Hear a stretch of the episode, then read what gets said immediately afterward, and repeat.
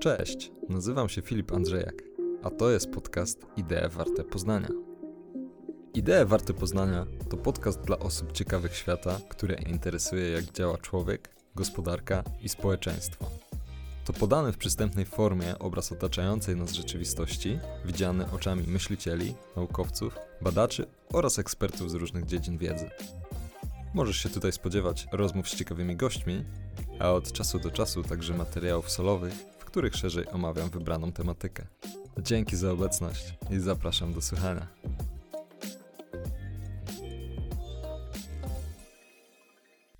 Cześć!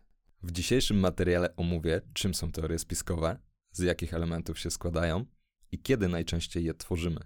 Ale przede wszystkim postaram się odpowiedzieć na pytanie, dlaczego wierzymy w tego typu teorie, jaką rolę spełniają one dla naszej psychiki, jakie potrzeby zaspokajają. Co jest w nich tak atrakcyjnego, że jesteśmy w stanie porzucić wszelką logikę i uwierzyć w nie bezgranicznie? Zapraszam. Teorie spiskowe są czymś tak starym jak ludzkie dzieje. Są pewną formą legend, mitów, które pomagają objaśnić świat, zrozumieć jego działanie, wskazać, gdzie leży dobro, a gdzie zło, i co należy, a czego nie należy robić. Upraszczają one otaczającą nas rzeczywistość i dzielą świat na czarno-biały, na dobrych i na złych, na nas oraz ich. Dają także czytelne instrukcje, w co wierzyć i jak postępować, aby przetrwać. Nie byłoby w tym nic złego, gdyby nie fakt, że w przypadku teorii spiskowych tak uproszczony obraz świata często rozmija się z rzeczywistością, ignoruje prawdziwe realia, stoi w sprzeczności z nauką i co gorsza prowadzi ludzi do podejmowania działań, które zamiast korzyści przynoszą straty. W momencie, w którym teoria spiskowa dociera do publicznej świadomości, jest ona potężnym czynnikiem wpływającym na ludzkie przekonania i zachowania. Może to mieć potencjalnie katastrofalne skutki nie tylko dla jednostek, ale i dla całego społeczeństwa. Mattia Benassi to mieszkająca w stanie Virginia rezerwistka Armii Stanów Zjednoczonych. Jest ona matką dwójki dzieci i pracuje w służbie cywilnej amerykańskiej armii.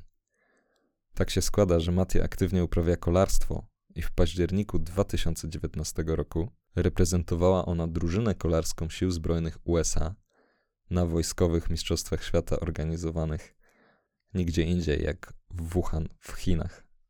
Na jej nieszczęście stała się ona celem chińskich zwolenników teorii spiskowych, którzy oskarżyli ją o bycie tak zwanym pacjentem zero, pomimo że nie miała ona nawet objawów choroby, który został przysłany do Wuhan przez amerykańską armię po to, aby przynieść do Chin koronawirusa, będącego w gruncie rzeczy amerykańską bronią biologiczną wymierzoną w Chińczyków. Temat podchwyciła chińska propaganda, tworząc z Maty kozła ofiarnego, a bohaterka tego rzekomego spisku musiała zostać objęta ochroną wojskową, gdyż do tej pory dostaje pogróżki od różnych ludzi, i to nie tylko z Chin, ale i ze Stanów Zjednoczonych, którzy oskarżają ją o wywołanie epidemii.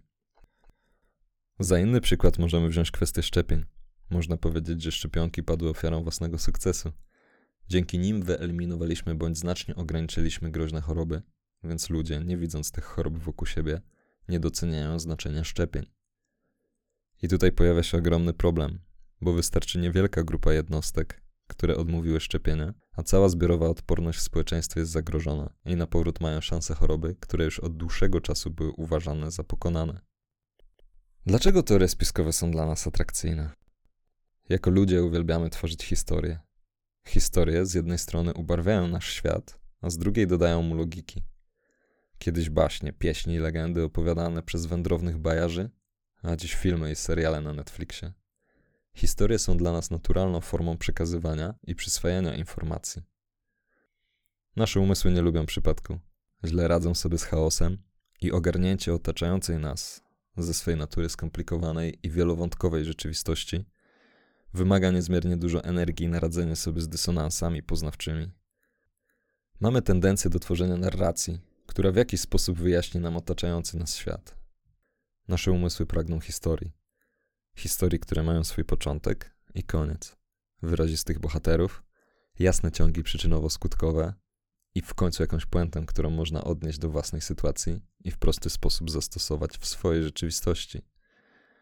Nie bez powodu tak zwany storytelling, czyli dosłownie opowiadanie opowieści, jest jednym z głównych trendów w marketingu i reklamie. W ten sposób marketingowcy starają się sprowadzić komunikację na temat produktu z poziomu racjonalnego na poziom emocjonalny. Wywołując w odbiorcy określone emocje, łatwiej skłonić go do podjęcia pożądanego działania, niż zarzucając go faktami na temat oferowanego produktu. Fakty wymagają świadomego przetwarzania, tym samym wydatkowania energii. To dlatego takie marki jak Apple mogą sprzedawać swoje produkty dwa razy drożej niż konkurencja przy porównywalnych parametrach sprzętu. Za Apple stoi marka budowana latami. Marka, która budzi silne emocje, a z emocjami się nie dyskutuje.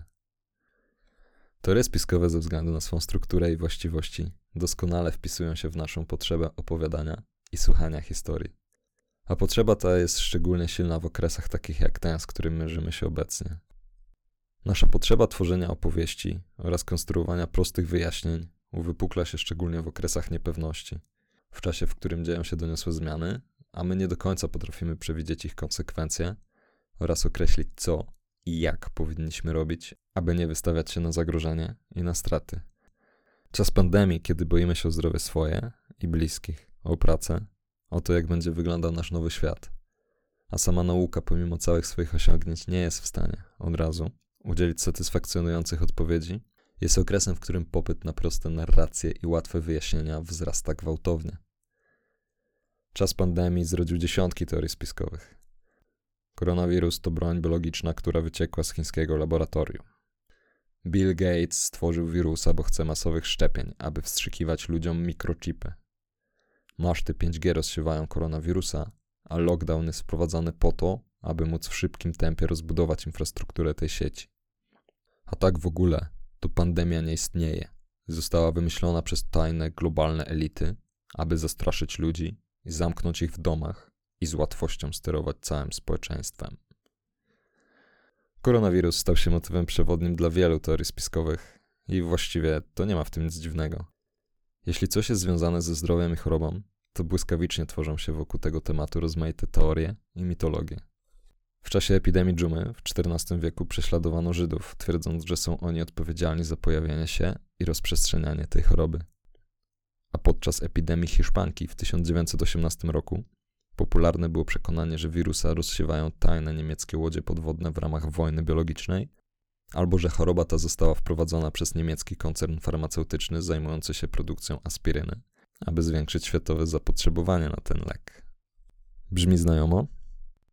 Cała moc teorii spiskowych tkwi w fakcie, że tego typu wyjaśnienia na pierwszy rzut oka brzmią całkiem sensownie i bardzo często można odnaleźć w nich jakieś ziarno prawdy. Teorie spiskowe mają pozory logiki. Wszystko jest wyjaśnione, a świat jest czarno-biały. Nie ma tutaj miejsca na niuanse, a wszystko się ze sobą dobrze łączy. Jaki jest zatem przepis na udaną teorię spiskową? W najprostszym ujęciu można by to sprowadzić do mieszanki. Trochę prawdy, trochę fałszu, i trochę niezrozumienia tematu. Badania naukowców z Oxfordu wskazują, że w przypadku prawie 60% teorii spiskowych zawierały one w sobie jakieś prawdziwe informacje. Informacje te były jednak zniekształcone, wyjęte z kontekstu lub nieprawidłowo zinterpretowane. Weźmy przykład Billa Gatesa, który jest według wielu teorii spiskowych uznawany za jednego z głównych winowajców epidemii koronawirusa. Dlaczego to właśnie on został wzięty na tapetę przez wyznawców teorii spiskowych? Twórca Microsoftu wygłosił w 2015 roku przemówienie na konferencji TED. Bez problemu można znaleźć nagranie wykładu na przykład na YouTubie, w którym ostrzegał, że to właśnie epidemia, a nie wojna czy broń jądrowa jest obecnie największym zagrożeniem dla ludzkości. Zwracał w nim uwagę, że zagrożenie jest realne, a my nie robimy praktycznie nic, aby się mu przeciwstawić. Oraz sugerował, co powinniśmy zrobić, aby się przed tym lepiej zabezpieczyć. Wymieniając takie kwestie jak wzmocnienie systemu opieki zdrowotnej, wprowadzenie systemu szybkiego wykrywania zagrożeń, przeszkolenie medycznych rezerwistów mogących wesprzeć lekarzy i pielęgniarki w kryzysowych momentach, czy też prowadzenie badań i symulacji pomagających wypracować skuteczniejsze metody radzenia sobie z epidemią. Na co jeszcze zwrócił uwagę Bill Gates? Na to, że być może trudno jest oszacować budżet potrzebny na wprowadzenie takich działań prewencyjnych, ale i tak koszt przygotowań będzie niewspółmiernie niższy niż potencjalne zniszczenia, które wywoła epidemia, na którą nie będziemy przygotowani wcale. Jaka nagroda spotkała Billa Gatesa za to wizjonerstwo? Został oskarżony o wywołanie epidemii na zasadzie mówił o tym 5 lat temu, to znaczy, że musiał to zaplanować. Jakie jeszcze cechy wspólne ma większość teorii spiskowych? Mamy tutaj kolejno. Zakładanie istnienia jakiegoś ukrytego, sekretnego scenariusza. Występowanie określonej grupy konspiratorów, globalne elity, koncerny farmaceutyczne, tajne organizacje. Istnienie jakichś dowodów, w cudzysłowie, potwierdzających prawdziwość teorii. Sugerowanie, że nic nie dzieje się z przypadku, koincydencja nie występuje i nic tak naprawdę nie jest takie, na jakie się wydaje na pierwszy rzut oka. Jasne dzielenie świata na tych dobrych i tych złych, a także robienie kozła ofiarnego z jakichś konkretnych ludzi lub grup społecznych, takich jak na przykład mniejszości etniczne czy wyznaniowe. Tutaj na marginesie jeszcze jedna uwaga. Warto pamiętać, że prawdziwe spiski też się zdarzają.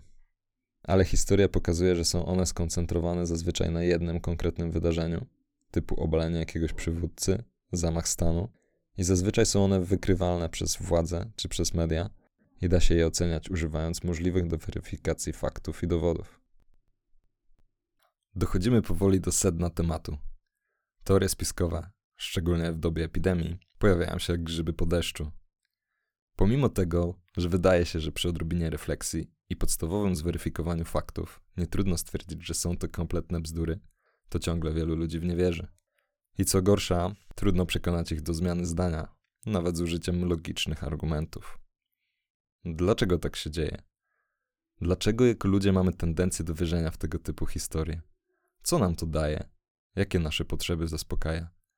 Dlaczego jesteśmy w stanie porzucić kompletnie logikę i uwierzyć nawet w najbardziej pokręcony spisek? Możliwe przyczyny tego stanu rzeczy można podzielić na pięć grup: trzy główne i dwie pomocnicze. Są to kolejno potrzeba łatwych odpowiedzi, problemy z interpretacją danych statystycznych, błędy poznawcze, a także fałszywy obraz kreowany przez media i zamęt terminologiczny. Jeśli miałbym streścić przedstawiany tu materiał w jednym zdaniu, to brzmiałoby ono: Wierzymy w teorie spiskowe, bo pragniemy łatwych odpowiedzi. Teoria spiskowa jest zazwyczaj łatwiejsza do zrozumienia, ciekawsza i bardziej atrakcyjna niż prawda, która często bywa nudna i trudna w odbiorze. Lubimy magicznie proste rozwiązania, nawet, a może w szczególności, na najbardziej skomplikowane problemy. Nasz umysł ma tendencję do upraszczania rzeczywistości, tak aby było łatwiej się w niej odnaleźć. Weźmy za przykład wiarę w przekaz ustny. Wszyscy znamy tak zwane ludowe mądrości. Gdyby kuska nie skakała, to by nóżki nie złamała. Kto się czubi, ten się lubi. Nosił wilk razy kilka, ponieśli i wilka. Intuicyjnie czujemy, że w tych powiedzonkach kryją się jakieś uniwersalne prawdy o życiu i o tym, jak postępować. Problem polega na tym, że jeśli im się głębiej przyjrzeć, to okazuje się, że prawie na każdą tego typu mądrość da się odnaleźć jakąś kontrmądrość, która twierdzi zupełnie co innego. Co za dużo to niezdrowo, ale od przybytku głowa nie boli. Przeciwieństwa się przyciągają, ale swój do swego ciągnie. Miłość jest ślepa, ale widziały gały, co brały. Dlaczego tego typu sformułowania nie wywołują w nas dysonansu poznawczego i możemy ich słuchać i powtarzać je przy każdej dogodnej okazji? Dużą rolę pełni tutaj kwestia powszechności przekonań. Im więcej ludzi w coś wierzy i im częściej to powtarza, tym popularniejsze stanie się dane przekonanie, pomimo że może ono nie mieć żadnego związku z rzeczywistością. Komentarz na Facebooku, który zdobył dużo lajków, wydaje nam się bardziej wiarygodny niż taki, który spotkał się z nikłym odzewem, mimo że jeden może być kompletną bzdurą, a drugi całkiem rzetelną analizą. Ciężko jest nam zakwestionować coś, co cieszy się dużą popularnością i w co wierzy wielu ludzi. Jesteśmy ewolucyjnie zaprogramowani do tego, aby robić i wierzyć w to, co większość, która nas otacza. To zazwyczaj daje całkiem dobre efekty, a nie wymaga szczególnego wysiłku poznawczego i nie paraliżuje naszego procesu decyzyjnego roztrząsaniem każdej, nawet najdrobniejszej kwestii. Kolejnym aspektem, w którym można zaobserwować naszą silną potrzebę poszukiwania prostych odpowiedzi, jest interpretowanie zdarzeń po fakcie. Jeśli coś już się wydarzyło, to bardzo łatwo dostrzec ciąg zdarzeń, który do tego doprowadził, a tym samym uznać, że taki przebieg zdarzeń był oczywisty i łatwy do przewidzenia. Kiedy socjolodzy w 1981 roku, jeszcze przed wprowadzeniem stanu wojennego, pytali Polaków na temat sytuacji w kraju i tego, jak się ona dalej rozwinie, to mało kto przewidywał, że czołgi wyjadą na ulicę. Natomiast w badaniu przeprowadzonym dwa lata później większość respondentów twierdziła, że w listopadzie 1981 roku przewidywała wprowadzenie stanu wojennego. Taka ocena sytuacji jest uniwersalna. Kiedy coś już się wydarzyło, to trudno jest dostrzec, że mogło być zupełnie inaczej. Co więcej, po czasie zakładamy, że przewidywaliśmy właśnie ten scenariusz, który się ziścił. Nie dostrzegamy przez to wielu niuansów danego zdarzenia i nie doceniamy roli przypadku w tym, co się właśnie wydarzyło. Dochodzimy w tym miejscu do kolejnego z powodów naszej wiary w teorie spiskowe, a są nim problemy z interpretacją danych statystycznych. Niestety nasze mózgi nie są zbyt dobrze przystosowane do analizy interpretacji danych statystycznych, w przeciwieństwie do słuchania i opowiadania historii, które wychodzą nam dużo lepiej. Generuje to wiele błędów w rozumowaniu, które popełniamy w zetknięciu z informacjami statystycznymi. Jednym z podstawowych błędów jest wnioskowanie po korelacji. Statystycy mają takie powiedzenie: correlation doesn't mean causation. To, że zdarzenie A i zdarzenie B są ze sobą skorelowane, nie oznacza automatycznie, że zachodzi między nimi zjawisko przyczynowości. W grę mogą wchodzić inne czynniki, które wpływają zarówno na jedną, jak i na drugą zmienną, lub też korelacja pomiędzy tymi zmiennymi może być zupełnie przypadkowa. Kiedy robiłem research do tego materiału, trafiłem na zdjęcia i filmy z USA pokazujące demonstracje zwolenników teorii, że to sieci 5G rozsiewają koronawirusa. Koronnym argumentem, który przytaczały te osoby, była korelacja pomiędzy zagęszczeniem infrastruktury sieci 5G a liczbą przypadków zachorowań na COVID-19 na terenie Stanów Zjednoczonych.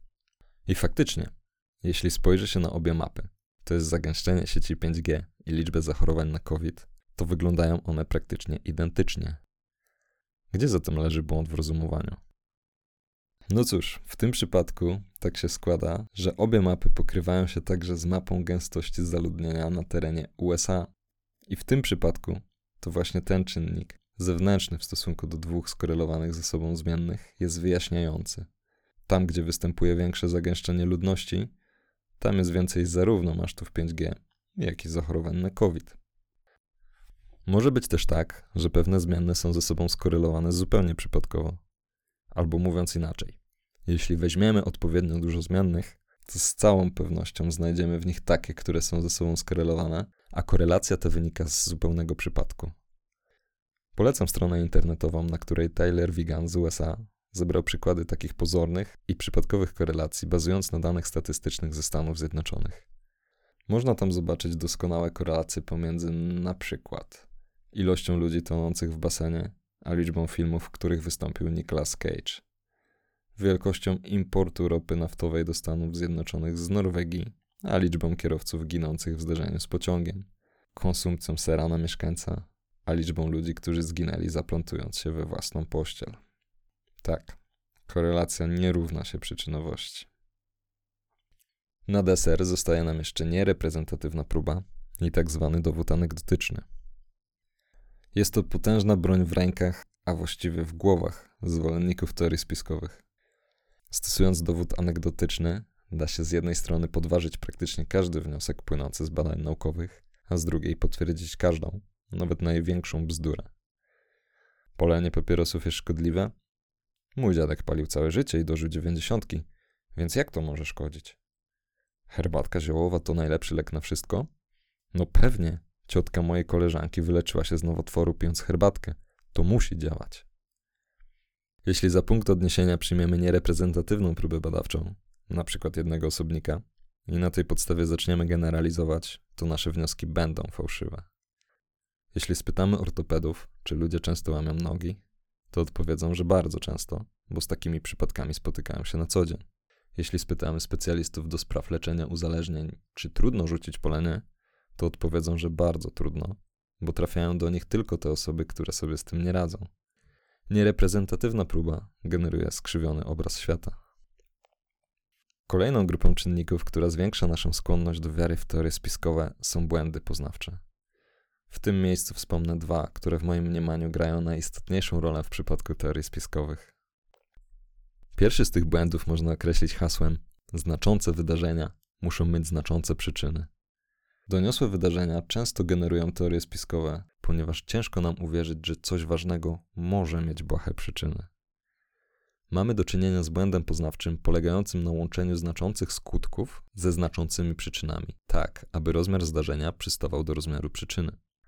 W badaniu przeprowadzonym w 2007 roku naukowcy przedstawili uczestnikom krótkie eseje na temat hipotetycznego zamachu na prezydenta, w którym zależnie od wersji tekstu prezydent został postrzelony i zmarł, został postrzelony i przeżył, zamachowiec chybił, a prezydent żyje, zamachowiec chybił, ale prezydent zmarł na zawał serca. Okazało się, że w obydwu warunkach eksperymentalnych, w których prezydent przeżył, uczestnicy szacowali prawdopodobieństwo spisku jako mniejsze niż w obydwu warunkach, w których prezydent zmarł. To właśnie brzemienne w skutki konsekwencje zamachu, śmierć prezydenta, skłaniały do przyjmowania spiskowych wyjaśnień. W kolejnych badaniach zauważono, że mechanizm poszukiwania wielkich przyczyn dla znaczących zdarzeń wiąże się z przyjmowaniem perspektywy innej osoby. Założono, że w kontekście wyjaśniania zdarzeń, zamachów czy też katastrof, przyjęcie perspektywy ofiary wywołuje napięcie, które może zostać zredukowane w wyniku przyjęcia spiskowego wytłumaczenia tego, co się stało. Przypuszczenia te zostały potwierdzone w kilku badaniach. W jednym z nich uczestnikom zaprezentowano sfabrykowane artykuły prasowe, w których, zależnie od warunku eksperymentalnego, lider opozycji jednego z krajów afrykańskich brał udział w wypadku samochodowym i ginął, bądź brał udział w wypadku i przeżywał. Badani oceniający opisane zdarzenia z perspektywy poszkodowanego opozycjonisty, w sytuacji gdy konsekwencje wypadku były znaczące, przypuszczali, że wypadek był efektem zamachu. W sytuacji zaś, gdy opozycjonista przeżył, byli gotowi uznać zdarzenie za nieszczęśliwy wypadek. Nasze umysły nie doceniają skali losowości otaczającego nas świata. Ciężko nam przyjąć do świadomości, że coś znaczącego w swych skutkach mogło mieć błahe przyczyny, a to generuje ogromne pole do tworzenia teorii spiskowych. Kolejnym błędem, o którym chciałbym wspomnieć, jest selektywność pamięci i percepcji. Nasz mózg przetwarza obraz świata pod kątem naszych własnych przekonań i pragnień. Nasze spojrzenie na rzeczywistość nie jest obiektywne i zawsze wynika z posiadanej wiedzy i doświadczeń. Efekt selektywnej pamięci i percepcji działa na zasadzie potwierdzania tego, w co już wierzymy i ignorowania czynników sprzecznych z naszym rozumowaniem. Masz może tak, że jak idzie deszcz, to bolą cię stawy? A może ktoś z twoich bliskich tak odczuwa? Otóż w 2017 roku zostały opublikowane najszersze jak dotąd badanie dotyczące wpływu deszczu na ból stawów. Było ono prowadzone na przestrzeni czterech lat, a próba badawcza stanowiła ponad 1,5 miliona osób. Wnioski? Nie ma związku między opadami deszczu a bólem stawów, ale nie zmienia to faktu, że ludzie wierzą, że taki związek w ich przypadku istnieje. Jak to możliwe? Działa tutaj selektywność pamięci i percepcji. W momencie, gdy ludzie wierzą, że w ich przypadku taki efekt występuje, to są w stanie zignorować sytuacje, w których deszcz spadł, a stawy ich nie bolały, albo stawy bolały, a deszczu nie było. Efekt selektywnej pamięci i percepcji wpływa na to, że wierzymy w teorie spiskowe, które są zgodne z naszymi przekonaniami. Łatwo nam wtedy zaakceptować ich założenia i nie dostrzegamy dziur w ich logice, bo nasz mózg potrafi zignorować wszelkie znaki o nich świadczące. Kończąc odpowiedź na pytanie, dlaczego wierzymy w teorie spiskowe, chciałbym wspomnieć jeszcze w kilku słowach o dwóch czynnikach. Jeden z nich to fałszywy obraz świata kreowany przez media, a drugi to zamęt terminologiczny. Żyjemy w czasach postprawdy. Media nie zajmują się relacjonowaniem rzeczywistości, tylko jej kreowaniem. Pokazują jakiś wycinek świata, który bardzo często ujęty jest stereotypowo, bo dzięki temu można opowiedzieć lepszą historię. Niestety, bardzo często buduje to w odbiorcach wypaczony obraz rzeczywistości, szczególnie w tematach, na które mają oni tylko powierzchowną wiedzę. Zdarza się także, że teorie spiskowe narastają ze względu na niezrozumienie pewnych określeń czy terminów specjalistycznych, które dla ogółu społeczeństwa mogą oznaczać zupełnie co innego niż dla specjalistów zajmujących się danym tematem. Wymownym przykładem jest tutaj znaczenie samego słowa teoria. Teoria w nauce jest rozumiana jako zbiór logicznie spójnych uogólnień, wywnioskowanych na podstawie zweryfikowanych faktów naukowych.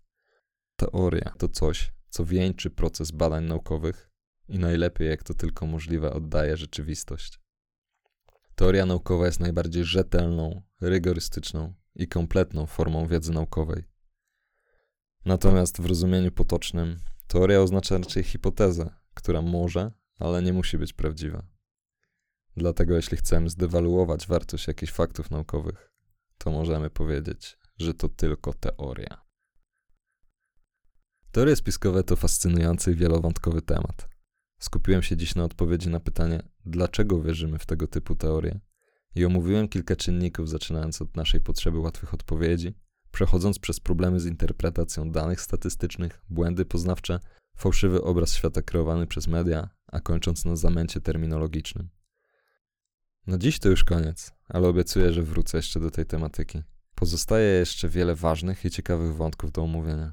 Czym charakteryzuje się osoba podatna na wiarę w teorie spiskowe? Kto i dlaczego tworzy tego typu teorie? Czy też w jaki sposób teorie spiskowe rozprzestrzeniają się i co możemy zrobić, aby temu zapobiec? Dzięki za dziś i do usłyszenia w kolejnych odcinkach. I to już wszystko w dzisiejszym odcinku. Kolejny pojawi się już niebawem.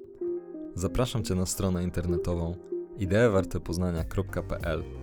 Możesz tam się zapisać na powiadomienie o nowym odcinku. Aby dowiedzieć się więcej o kulisach produkcji oraz nadchodzących materiałach, zapraszam Cię do śledzenia mojego profilu w mediach społecznościowych.